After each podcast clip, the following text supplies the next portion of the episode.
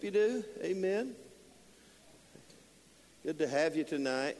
Turn in your Bible to the book of Ephesians. Well, let me wait. Yeah, hold your place in the book of Ephesians. Then we're going to we're going to do a little traveling through a few books in just a moment, pretty quick. And so let's pray one more time and ask the Lord to speak to us as we open our hearts to hear what He has to say. Father, open our hearts to hear what you have to say about prayer and especially praying for our church family and praying for the family of God in Jesus' name. Everybody said, Amen. We've been talking about prayer and especially and more succinctly and more definitively praying for our church family and the power of our prayers and how it influences the family of God and the body of Christ. And we're going, to, we're going to continue to do that tonight. We've been looking at different people's prayers. We looked at Nehemiah's prayer uh, in chapter 1 of Nehemiah. And you think, well, that has nothing to do with the church. It really does because he was praying for Jerusalem. He had a burden for Jerusalem. Jerusalem is a picture of the church. And so, uh, certainly valid. And, and then we looked at the prayer life of Daniel Sunday morning and how he prayed. I'm telling you, Daniel's my hero. What a great prayer warrior. And uh, he, when he knew there was a, a, a, a law written that would make it against the law for him to uh, the, basically the death sentence to pray to any god or bow to any god other than the god that uh, or the king that he served there in Babylonian captivity. He went to his room, up to the upper room, opened his windows toward Jerusalem, and there he prayed as was his custom. And so, what a great prayer life he had. Paul the Apostle uh, is, will really get definitive with his uh, prayers for the churches. He prayed for the churches. And so we're going to look at Paul's prayer for the church in Ephesus tonight specifically. And let me just say about that uh, not a lot of point, if you will, or, or, or uh, we're just going to go verse by verse and just comment on this prayer a little bit and, and, and, and, and in hopes and and uh, desire that it spur us and spark us to really begin to pray uh, these kind of prayers over our church family. But let me just kind of build a, a, a, a, biblical base to the, to the truth that Paul prayed, not just for the church in Ephesus, but for many different churches. So let's walk through. Let me show you. In fact, there's one that I'm tempted to, to talk about next Wednesday night. Let's look at let's pass Ephesians and look at the Philippians. Look in Philippians chapter 1 verse 3, and you'll see once he gets through his greeting, he says this in Philippians chapter 1, verse 3. He says, I thank my God upon every remembrance of you, always in every prayer of mine, making requests for you with all joy. So you see, Paul the Apostle, when he's writing to this church, and I, I, think this is kind of an interesting insight. Once he gets past the, the, the little, uh, you know, who he is and, you know, the greeting, he just right up front says, "Hey, I want you to know I'm praying for you. I'm I'm always I'm thank, thanking God for you, and I'm praying for you." How many of you know that's an encouragement when you realize people are praying for you. Amen. Especially Paul the Apostle. So we see him there with the church in Philippi. He's praying for the church. I thank my God upon every remembrance of you, always in every prayer of mine, making requests for you with all joy. I like that. Amen. In other words, man, he just it just revs his motor, if you will, to to pray for this church. He's just got the joy of the Lord in his heart. Come on up closer. Come on up closer. There you go. There you go. Amen. I'm hassling Josh and Laura a little bit. They they've been liberated tonight, so it's good to have them. And then let's look in Colossians chapter 1. Go the next book. Uh, Philippians, Colossians chapter 1. Now, this is a pretty cool prayer. Uh, it's pretty definitive. Uh, he says in verse 3 again, We give thanks to the God of our Father, give thanks to the God and Father of our Lord Jesus Christ, praying always for you. Everyone say, praying always. And uh, again, consistency we see in Paul in his prayers for the church, praying always for you since we heard. Now, we're going to see this in Ephesians, these two words since we heard of your faith in Christ Jesus and your love for all the saints. In other words, there's something about the evidence of faith and love in the hearts of people that sparks Paul to a new level of, of import into their life at the place of prayer. He said, When I saw your faith, when I saw your love for all the saints, it stirred me to pray for you. We'll talk about that more in a moment. Uh, and uh, look over in verse 9, he jumps back and kind of talks about his prayer life, uh, his prayer for this church. He says, For this reason, we also, since the day we heard it, really, they heard of their testimony and what God was doing in their lives. Since the day we heard it, we do not cease to pray for you and to ask that you may be filled with the knowledge of His will in all wisdom and spiritual understanding. This kind of will go along with the Ephesus prayer, but it has a few little angles to it uh, that I like as well. Verse 10, and he says, We pray that you may walk worthy of the Lord, fully pleasing Him, being fruitful in every good work, and increasing in the knowledge of God strengthened with all might according to his glorious power for all patience and long suffering with joy, giving thanks to the Father who has qualified us to be partakers of the inheritance of the saints in the light. And then he goes on to begin to encourage them more. So we see him praying for the Colossian church, for the church in Colossae, if you will. He's praying for the uh, Phil- church in Philippi. And then he prays for the church in First Thessalonians, the Thessalonican church. You don't need to turn there. Verse 2 of First Thessalonians 1. He just says, We give thanks to God always for you all, making mention of you in our prayers. So just wanted to build a foundation here that Paul the Apostle. Uh, the, the, the one who was probably more influential and remains to be more influential than any other of the apostles from a long term perspective, all of them have their place. Paul wrote two thirds of the New Testament. Here we find him telling these churches when he writes to them, I'm praying for you. Amen. And so, just very important for us to understand the importance of praying for our church family. And we ought to follow, follow in the footsteps of Paul and begin to realize the validity the necessity and the joy and the great opportunity we have to impact uh, people's lives, even beyond our lifetime. If you remember, uh, last uh, uh, Sunday morning, we talked about Daniel's prayer life. He prayed the kind of prayers that he knew would, would, would not be answered in his lifetime.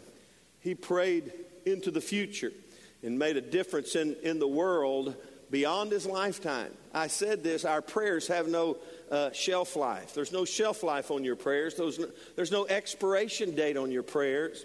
You know, most of us, we put God in a, in a position where we think he needs to answer us in a time slot that we know. How many of you know? Uh, the, the verse that says, A day with the Lord is a thousand years, and a thousand years is a day. He doesn't look at time the way we look at time. We love the part that says a thousand years can be like a day, uh, but a day is like a thousand years. You ever had one of those days? Oh, it's like a thousand years. well, what he's saying is God's not limited to the time span that we have. Many times our prayers, though we don't see them in, in, with our natural eyes, the fruition of them, they're still working their work. And so that's why it's important for us, like we see with Daniel, to remain consistent you see, we see with these guys, they're praying consistently and persistently over things in their life and over the church and over the ministry that God has for them. If prayers, uh, you know, uh, go out into the spiritual atmosphere and we're always praying uh, over these things, there's always prayer emphasis and, and, and energy, if you will, being released into the spiritual atmosphere. We stop praying those things, you know, our prayers that we prayed yesterday, yes, they may still be going on and making their effort and their energy, but if we keep on keeping on, guess what? God can keep on keep on keeping on in our lives and in the church. Amen. So I want to encourage you in that. Let's look at Ephesians tonight. Let's look at this prayer that Paul prayed for the church. Now, here's here's your uh, homework. You want some homework tonight? Homework tonight is to go go home tonight, and I may hit a little of this and read the beginning of Ephesians chapter 1. Because as you will see when we go through this prayer uh, in Ephesians chapter 1, 15 through 19, you'll see that uh, a lot of what he says before this, he's declaring is available to them. And so it's important to see this. In other words, uh, how many of you, when you, when, what I tell you, when you see a therefore, what are you supposed to do? Look back and see what the therefore is there for. And look what verse 15 says. Therefore I also. Everyone say therefore. In other words, let's go back tonight and let's look at the beginning uh, of Ephesians and read those first few verses. The, let's see, the first 14, 15 verses, and get a little context to this prayer. I know it'll be a blessing to you, and we'll do a little bit of that just to show that to you. So let's jump in. Ephesians chapter 1, verse 15 through 19. Here it is. Therefore, I also, after I heard of your faith in the Lord Jesus, and your love for all the saints. Stop. You remember that? Remember, you remember what we read in Coloss- I think it was Coloss- to the Colossian church? He saw two things. He saw their faith and their love for the saints. You know, I got to thinking about that this week, and especially as I focused on this teaching today. How many of you can kind of think, Paul, he said, when I saw those two things, it sparked me, spurred me, it stirred me to pray for you. In other words, when, when he saw faith and he saw love for others. To him, those were the two big validating benchmarks of, of, of, of validity, if you will, in, in, in this is a viable, real, bona fide, honest to God, honest to God's church. Because they have faith in the Lord Jesus Christ. And that faith is made evidence in their love for, their, for one another. How many of the scripture teaches us that, that, that faith without uh, you know, you know, if we say we love God and have faith in God, but we don't love our brother, it's really a contradiction of terms. And so, two important things about the church faith and love that stirred Paul to begin to really pray for the church like never before. And that's what he prayed. Let me just say this prayer that I'm about to read to you, you could study it and, and pull it apart and digest it uh, and more and more. And when we get to you know some of the descriptive words of, of, of how he is, you see his passion for these people. You see that he's trying in every way he can to tell them what he desires for them and what is available to them as the body of Christ and what he's praying for them. He's not just praying, and now, now bless me, bless them, Lord, keep them safe and, you know, help them make it till Jesus comes. I'm telling you, he is jumping off into the spiritual deep with this church and, and in his prayers. And, and so as a result, uh, I'm not to, I'm just going to let the words kind of uh, work for themselves and just give a little commentary.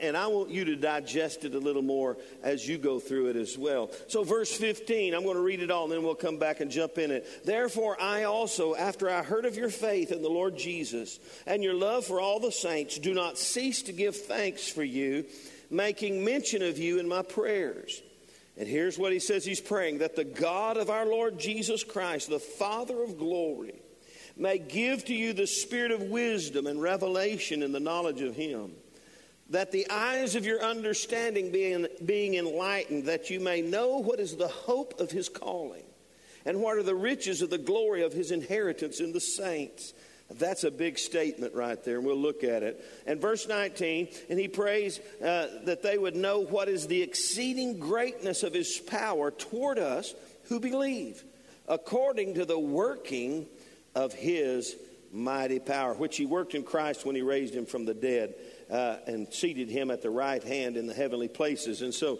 he's praying that, that they would experience the power, that same resurrection power. Amen. So let's jump into it. This prayer, let me just kind of pick it apart, look at it verse by verse. We looked at verse 15, the two, the two really uh, validators, indicators of a, a genuine, uh, uh, full fledged, uh, uh, you know, church faith and love. And, and it produces great works in their midst. But look in verse 16 what he says. He says, I do not cease to give thanks for you, making mention of you in my prayers. Now, he says, I'm just thanking God for you all the time. Now, that's a key ingredient in, in effective praying, especially for others.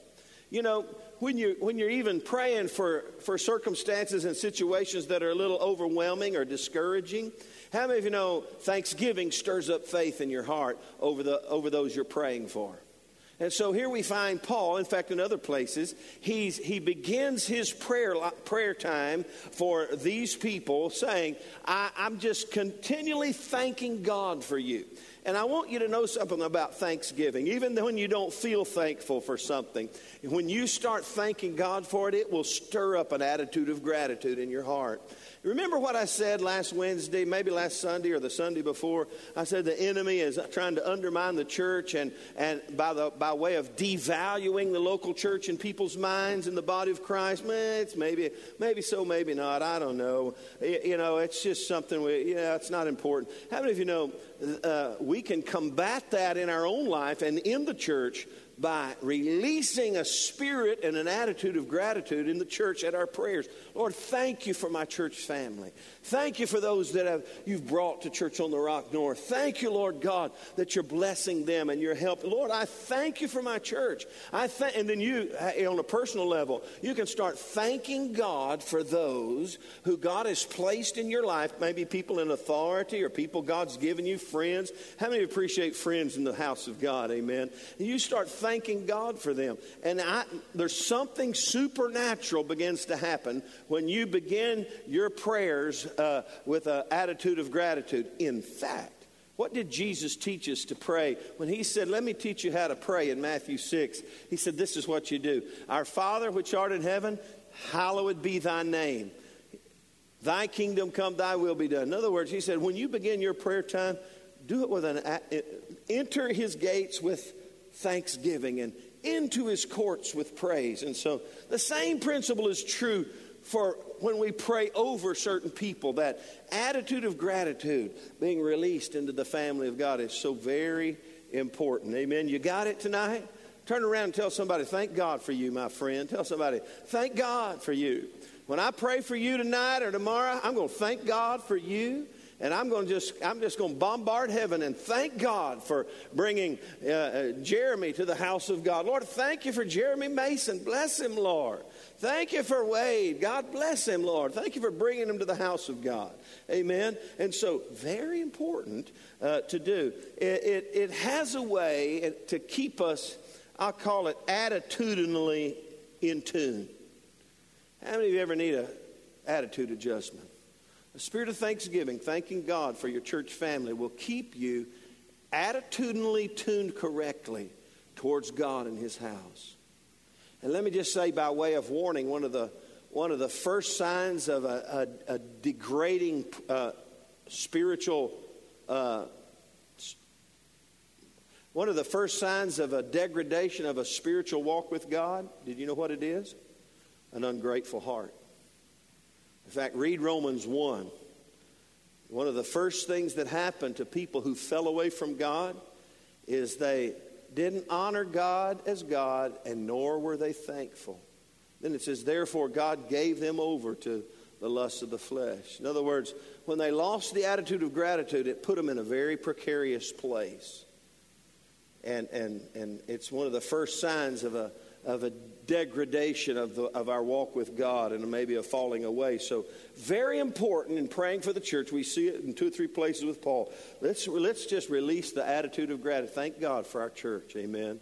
I, love, I have a friend of mine who, uh, and I, I, haven't listened to his series, but he preached a series uh, in his church, and it was titled this I Love My Church. Now, I like that title because what it, what it does is bring people back in the context of wow, the benefit of the local church in my life. Thank God for the local church. Amen. Uh, I thank God for the local church all the time from the standpoint of uh, my children and my, now my grandchildren are serving the Lord in, in church. Uh, both of my grandsons are in the nursery tonight being ministered to. Thank God for the local church. Amen. So, important. Verse, verse 16, continual thanksgiving. Verse 17, he gets a little deeper. He said, This is what I'm praying for that the God of our Lord Jesus Christ, the Father of glory, may give to you the spirit of wisdom and revelation in the knowledge of Him. He's praying, he said, May God grace you and give you the spirit of wisdom and revelation in the knowledge of Him. He, Paul understands something about the church ministry. It does not function without the wisdom of God and revelation from God that comes from God. He said, I want this church to be, be full of, this, of a spirit of wisdom and have revelation that, that is born out of a knowledge of God. Now, let me just say this the more you get to know Him, the more revelation is released into your life. And Paul is praying for this church. He says, I'm praying that the church will know Christ more and more. And as a result, there will be the wisdom of God in their life and the revelation of God being released. and that, God would reveal his will and his plan. It kind of reminds me of Paul's prayer to the Colossians. He said that they would understand God's will in their life and begin to walk in the will of God for, for our lives. And that's what I'm praying for you tonight. That's what I'm praying for our church. God God give to us the revelation of God in our life. So we awaken to the reality of the purpose of God for our life. And so he's praying for that revelation and that uncovering, and that revealing. Uh, uh, in fact, Paul prayed for his own life. He made, the, he made this declaration about his own life in Philippians chapter 3, verse 10. He said, That I may know him in the power of his resurrection and in the fellowship of his sufferings. And what's he praying here in verse 17? Really that this church would get to know God so much. Not a head knowledge only but a heart knowledge. That they might that knowledge that they have of god would release the spirit of wisdom in their life and the revelation of god in their life. How many of you know we need that in the body of christ today? Amen? Not just head knowledge heart knowledge relationship with jesus christ. Verse 18 this gets a little deeper and more detailed. He says i pray that the eyes of your understanding may be enlightened, that you may know. Everyone say that you may know. Let's stop right there. Let's real. Let's. He's praying that our eyes would be open and enlightened, and it kind of agrees with verse 17 about revelation, uh, that they may know some things. Now, here's the truth that you and I need to understand about about the church: that a large part of the local church, large part of God's people they miss God's best simply because of some things that they do not know. Are you with me? In fact, Hosea said this, Hosea chapter 6, I think, uh, 4 verse 6. He said, My people are destroyed for a lack of what? Knowledge. Paul knows the, the importance of, of knowledge and insight and, and, and the fact if we don't know some things, if you don't know that Uncle Harry has, has deposited in, in your account $40 million in, or in account that when he dies, you get $40 million. And you don't know that, and nobody tells you that, and Uncle Harry dies, and you don't even know that, that in the bank that you drive by every day, there's $40 million that is waiting for you, and nobody ever told you that, and you didn't know that. How many of know that would bother you once you found that out and, and at the judgment seat of Christ or something? You'd go, wow, I did not know that I had all of this available to me. And we'll see that Paul is going to pray that their eyes would be open to some things that they need to know.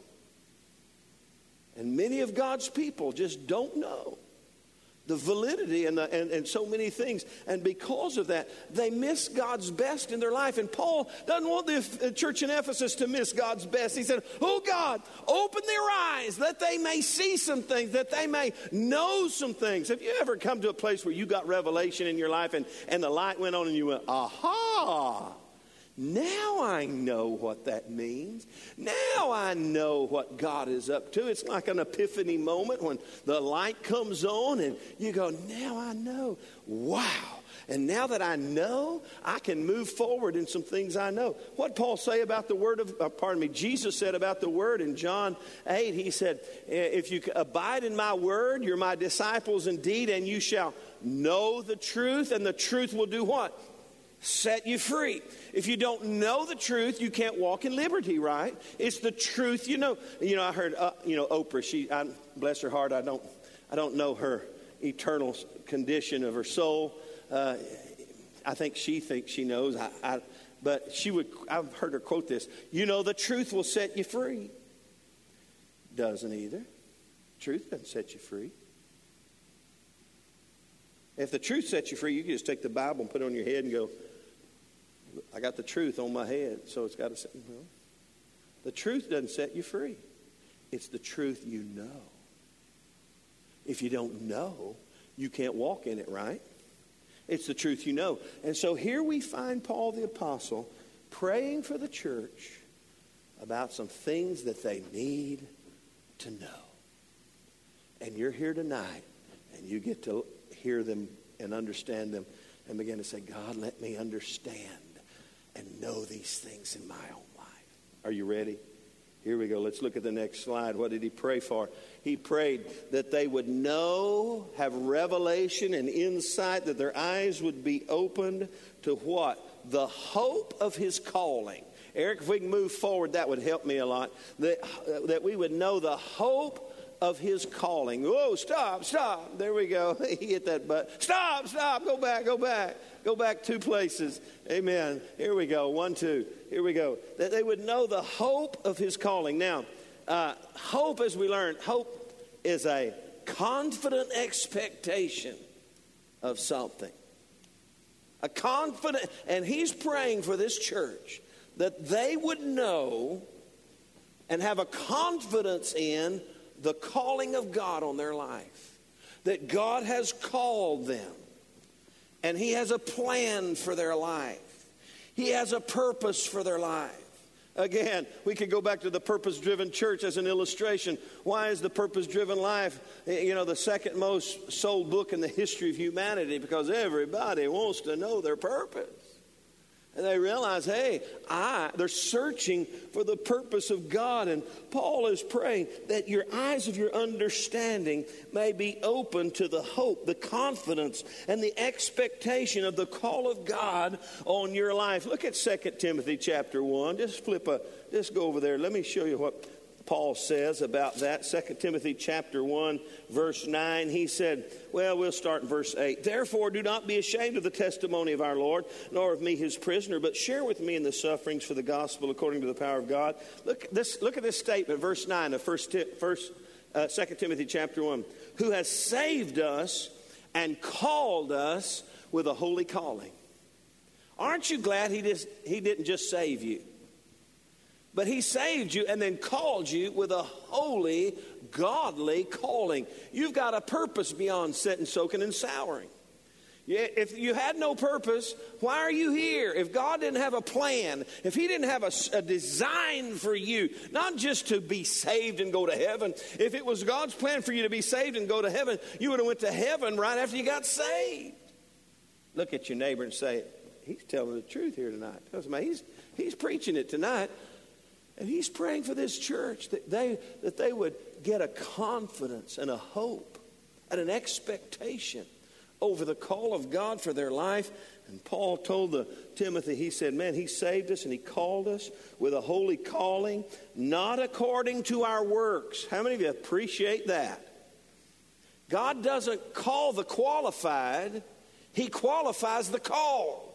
In other words, he doesn't look down and say, you know, look at old Josh. Man, Josh, he's been doing pretty good. I think I'll put him into the ministry. I think I'll give him a call. He's worked his way into a, into a, uh, uh, what do you call it, a, when you're prom- a promotion. So therefore, he's not just going to be one of the sit, soak, and sour guys. I'm going to let him do something for me. No, that's the plan of God over everybody. Once you get saved, you are now a part of the calling of God into this whole world. And that's, woo, that's what I want us to grasp here tonight. You know, some, let me be honest. Some of you came to church tonight Oh, hum, the tune is dumb. The words don't mean a thing. Isn't this a silly song? It's just what I do. I go to church because if I don't go to church, I'd probably go somewhere and get in trouble. So I guess I'll just go to church. And, you know, uh, you know I, am just coming to church because ain't nothing better to do. Let me tell you something. I'm glad you made it even on that motivation. But let me tell you something. When something begins to stir in you about the reality, the hope of the call of God on your life, that you're not here just as, a, as some accident. You're not some cosmic splatter. You didn't just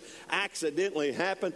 God, before you were twinkling your daddy's eye, had a plan for your life. And Paul's praying for this church that they would understand. And that it was, and he told Timothy, it's not according to our works, but according to his own purpose and grace, which he has given to us in Christ Jesus before time began. So listen, before time began, God looked down and he said, I've got a plan and a purpose for Salissa's life. Amen. Isn't that awesome? And so Paul's praying for the church that they may know the hope of his calling.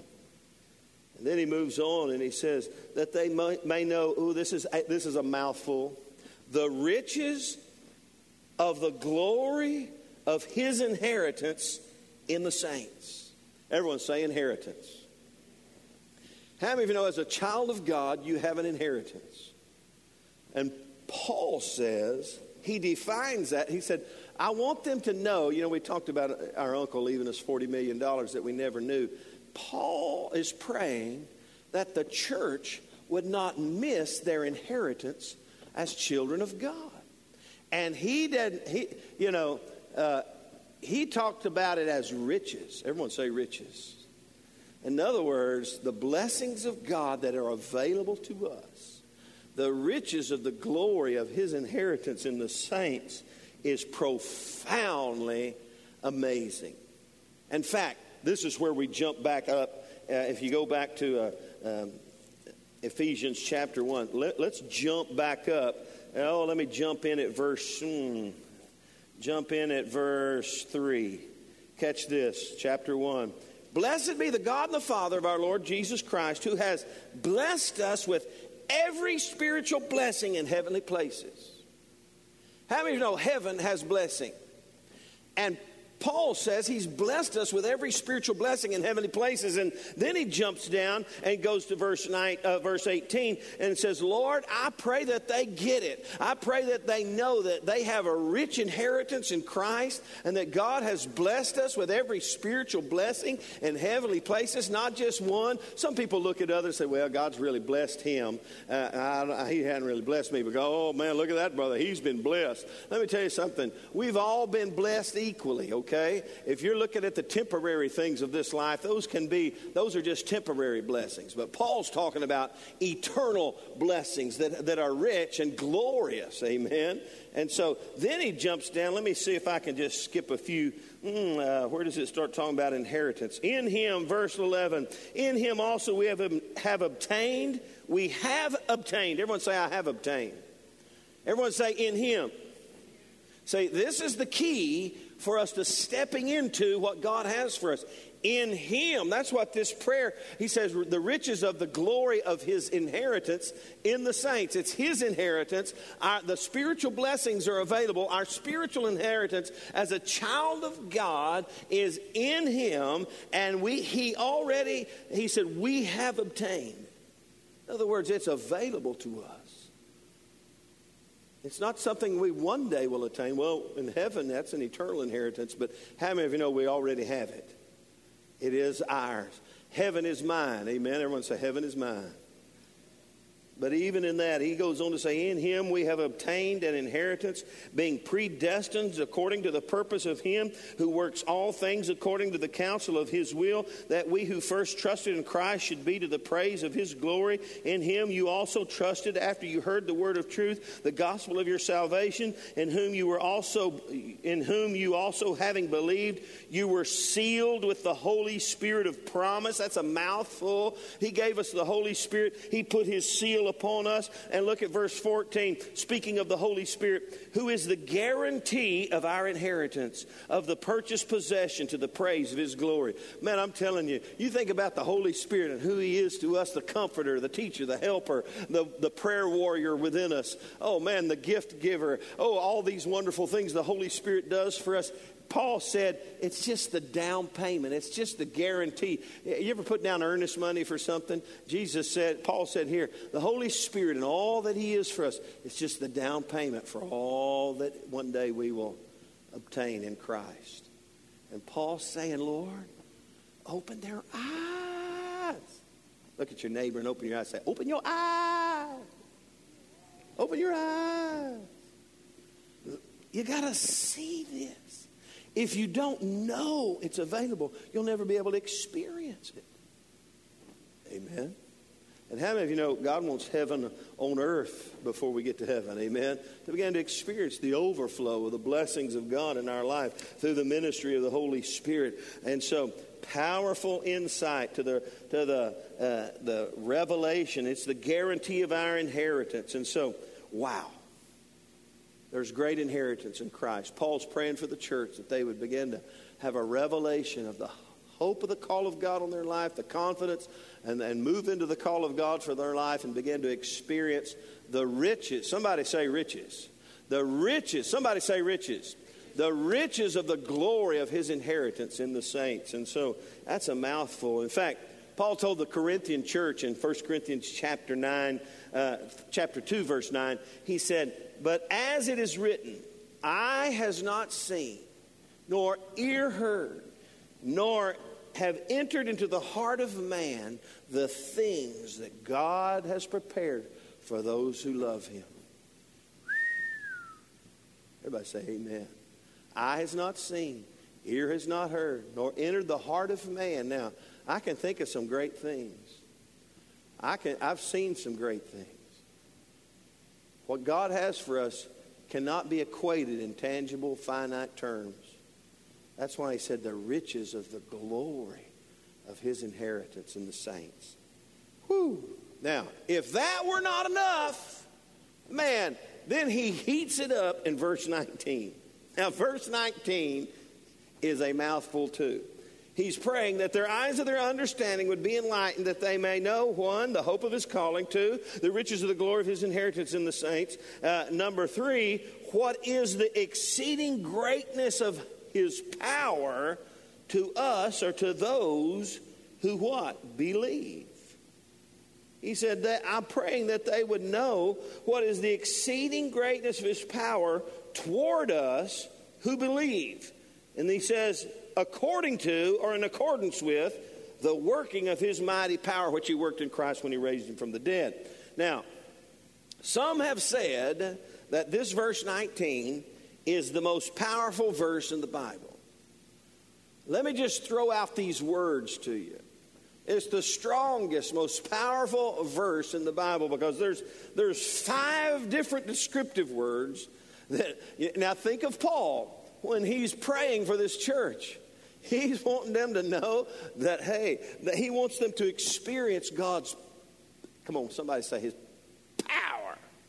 and so this descriptive verse has uh, five different words that just, just describe the glory and the supernatural capacity of God's power in their life. He said, I pray that they may know. Everyone say, may know. Here we go, these words. That they may know what?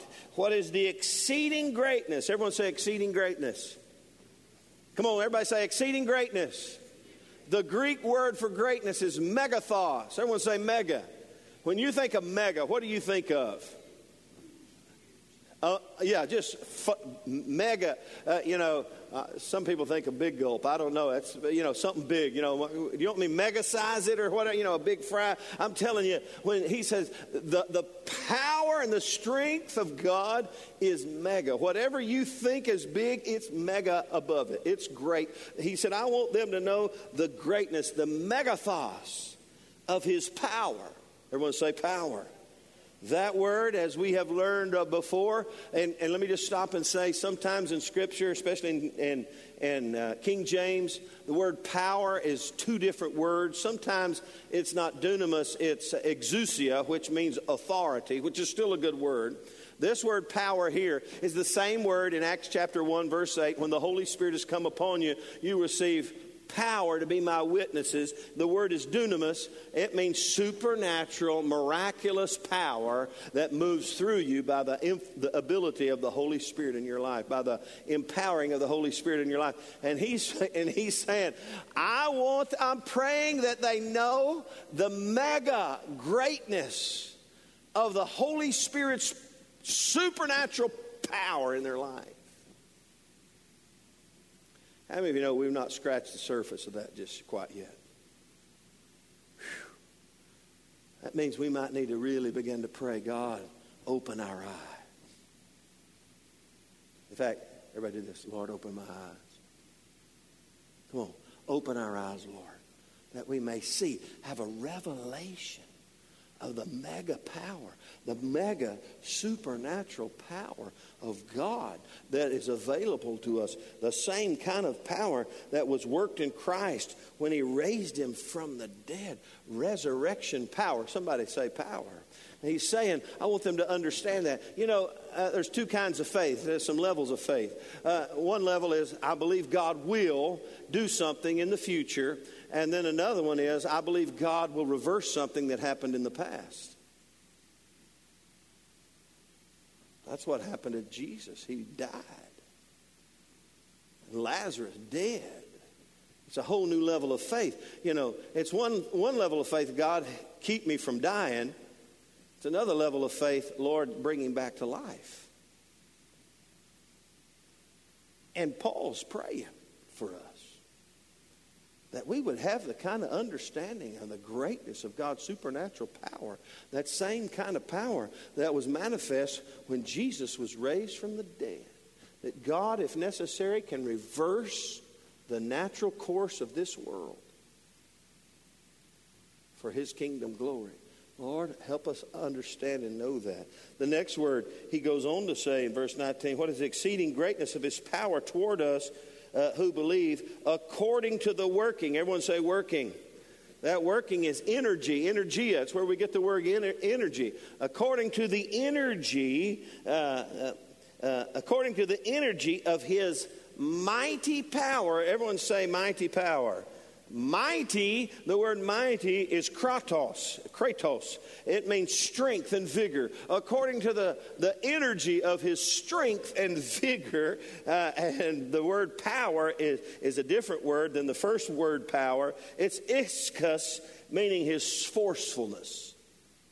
Now, that's why we might call this verse the strongest, most powerful verse in Scripture.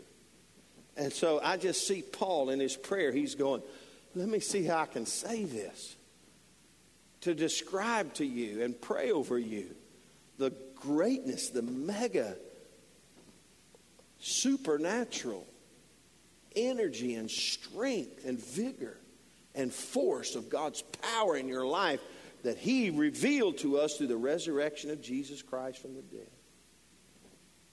Let us know that. Let our eyes be open to the power now, let's think about these three thoughts here. Let's put them together. He prayed that we would understand the call of God for our life and have a confidence in the call. He prayed that we would understand our inheritance as a Christian, that all that we have already we have obtained. Everyone say we have obtained. And then the third thing, that we would know the power of God, the resurrection power of God that we would know it. Know, know everyone say, I got to know that. I got to know that. Amen. So, powerful prayers for the church. And then, uh, let me just stop and say before I shift gears here just a little bit. How many of those three things are very important in the church? Amen. The call of God, our inheritance, all that we have. Our inheritance, man, is so is just so mega. It's so amazing, uh, so many things. Uh, we're blessed with all spiritual blessings in heavenly places.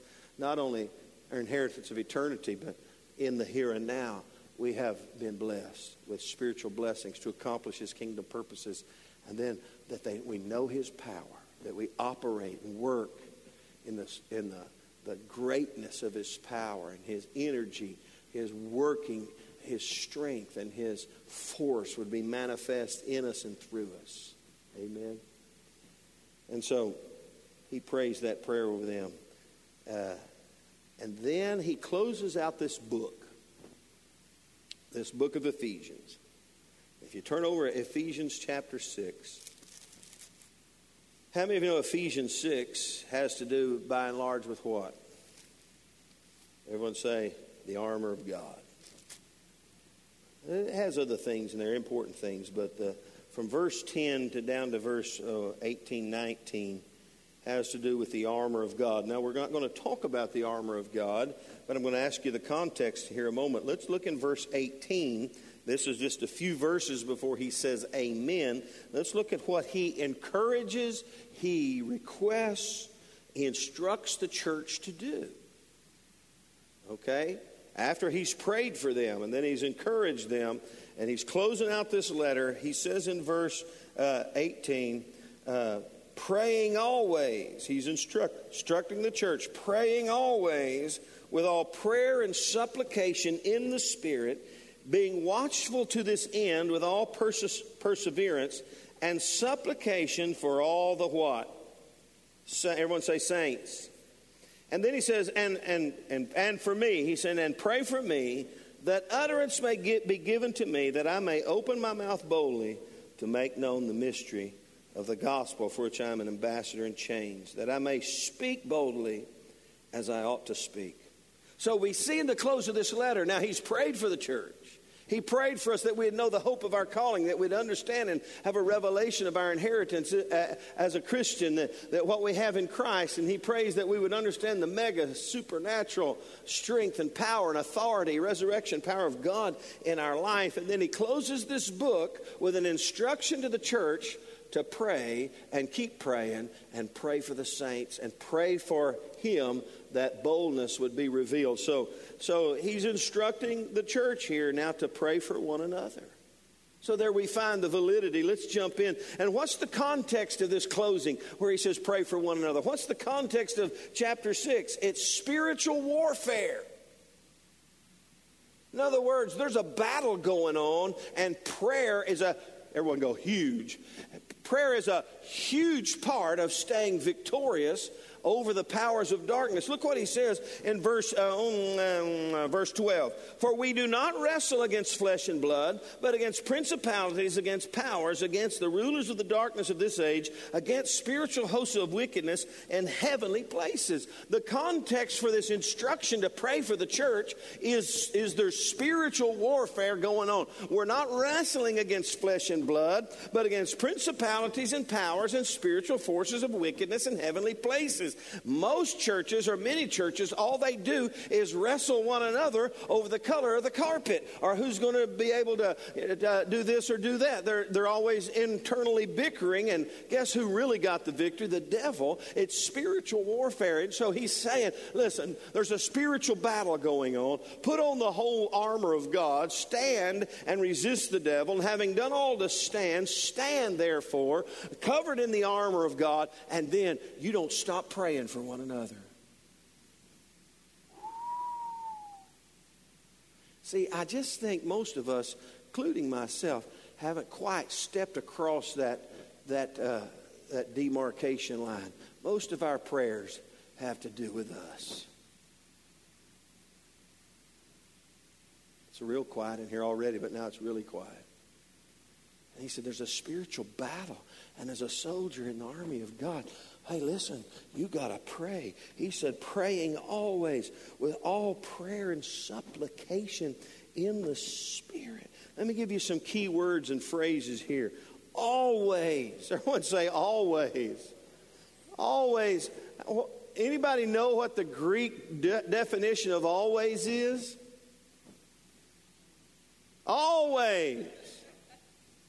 Always be praying you say, oh, Pastor, I, what am I do if I'm always praying? Let me tell you something. Prayer is a lifestyle. It's not just an act you do before you eat lunch. Now I, you know, bless it, guide it, and hide it, amen. Or now I lay me down to sleep. I pray the Lord my soul to keep. If I should die before I wake, I pray the Lord my soul to take.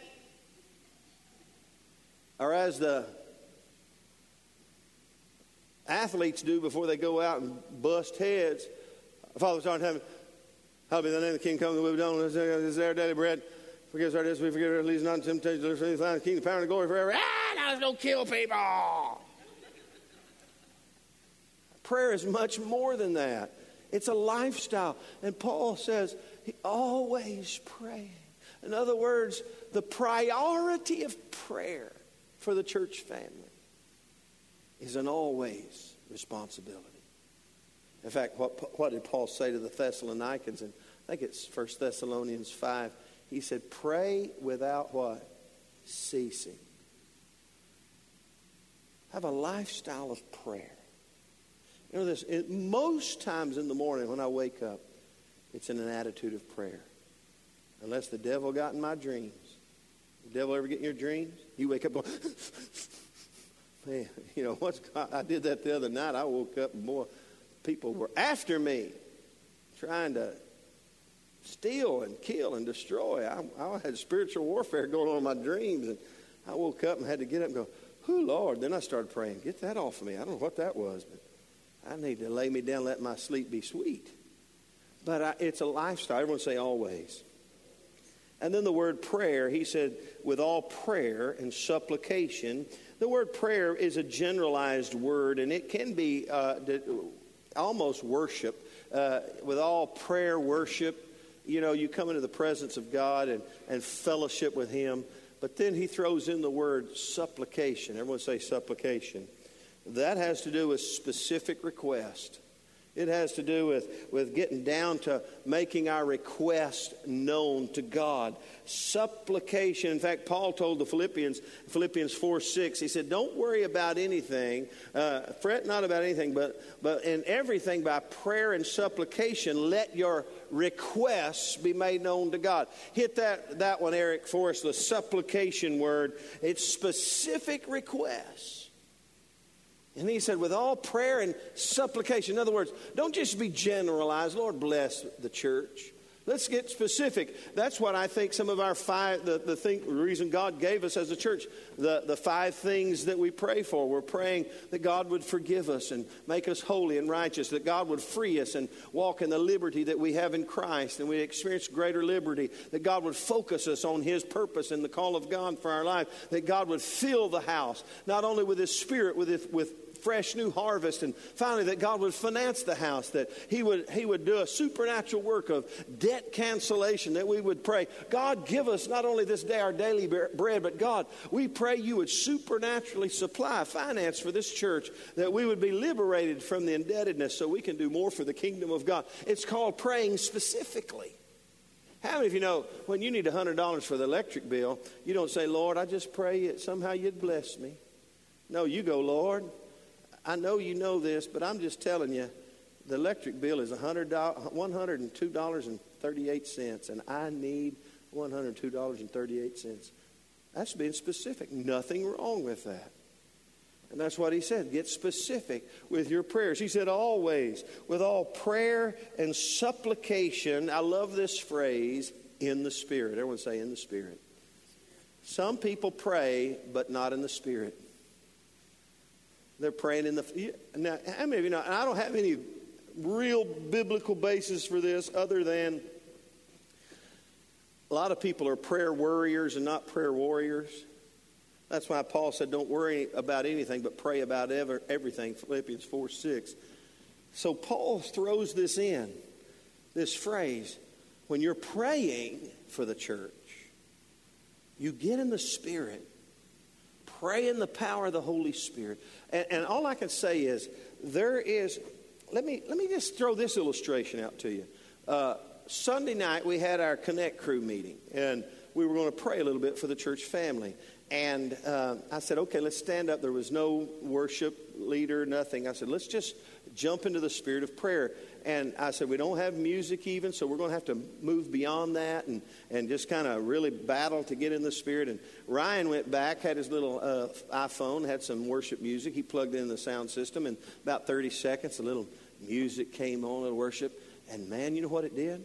It stirred me in the spirit. And all of a sudden, I could feel a kicking in. And we didn't pray but about, what, three or four or five minutes. But to me, when that music came on, all of a sudden, I seemed to get in the flow of the Spirit. And then I began to pray effectively. And I'm moving in the Spirit, and I'm in the flow. I'm in the groove. Everyone say, in the groove. You know, uh, Pastor Sam got his groove back. He got into the spirit. And you know what? It, that's so important for us in, the, in prayer. You know, that's why we enter his gates with thanksgiving and into his courts with praise. We come in and we, let, we just unlock the Spirit of God in our heart and let the Spirit of God begin to flow. And how many of you know Romans 8 26, I think it is, says this We don't know sometimes how we ought to pray, but the Spirit prays through us with groanings too deep for words. In other words, the Holy Spirit is a great power power and assistance in us in praying through some things that we don't know how to pray as we should. You, everyone say, in the Spirit. He said, when you pray for the church, you just come into my presence. Always be praying, but you pray and just get in my presence and you begin to supplicate, bring those specifics to me, but do it in the Spirit, praying with all supplication in the Spirit. And then he says, being watchful. Everyone say, watchful. Watching means to stay awake spiritually. In your prayer life, you can't go to sleep. You can't get mundane. You've got to stay spiritually awake and in tune. Now, remember, what's the context? Spiritual warfare. You can't be lulled to sleep. Man, you fall asleep. What did, the, what did the disciples do with Jesus in his greatest warfare moment in the Garden of Gethsemane as he was sweating great drops of blood? What did his close companions do? They fell fast asleep. And he said, Could you not tarry with me just one hour? And so he tells the church in your prayer for the church, when you get the Spirit, you got to be watchful. He said, watchful to this end with all perseverance. In other words, don't ever fall asleep. Stay watching. Stay focused until the end. And he says, persevering. Everyone say perseverance. With all perseverance. And there it is again persistency. Daniel was persistent, it was his custom. He was consistent and persistent. He prayed for Jerusalem for 80, oh, he's probably, let's say he's 15, he died around 85, 70 years, the entire time of the Babylonian captivity. He prayed for Jerusalem, for us, the church, knowing that he would never see it with his natural eye. Probably never see it with his natural eye. He persevered in prayer. He did not quit. Perseverance and supplication in the context is for all, everyone say the saints. Let me go back to Jesus' prayer in John 17 when he prayed for us. You remember what he said very clearly? I'm not praying for the world. I'm praying for these that you've given me. Why? Because if the church gets in the groove spiritually and begins to fulfill God's kingdom purpose, the world will be taken care of. Because that's the purpose of God for the church. Amen. And then he closes out this prayer and requ- this request for prayer. He says, And pray for me that utterance may be given to me, that I may open my mouth boldly to make known the mystery of the gospel. Let me just throw out this. We need to pray for great boldness for one another. That our mouths would be open boldly, that we may proclaim the gospel clearly with great boldness to a world that is so desperately in need of a Savior. We start praying those kind of prayers over the church. The church starts praying over the church, these kind of prayers. Wow. Look out, devil. Amen. Let's stand up together. Thank you, Jesus. Thank you, Lord.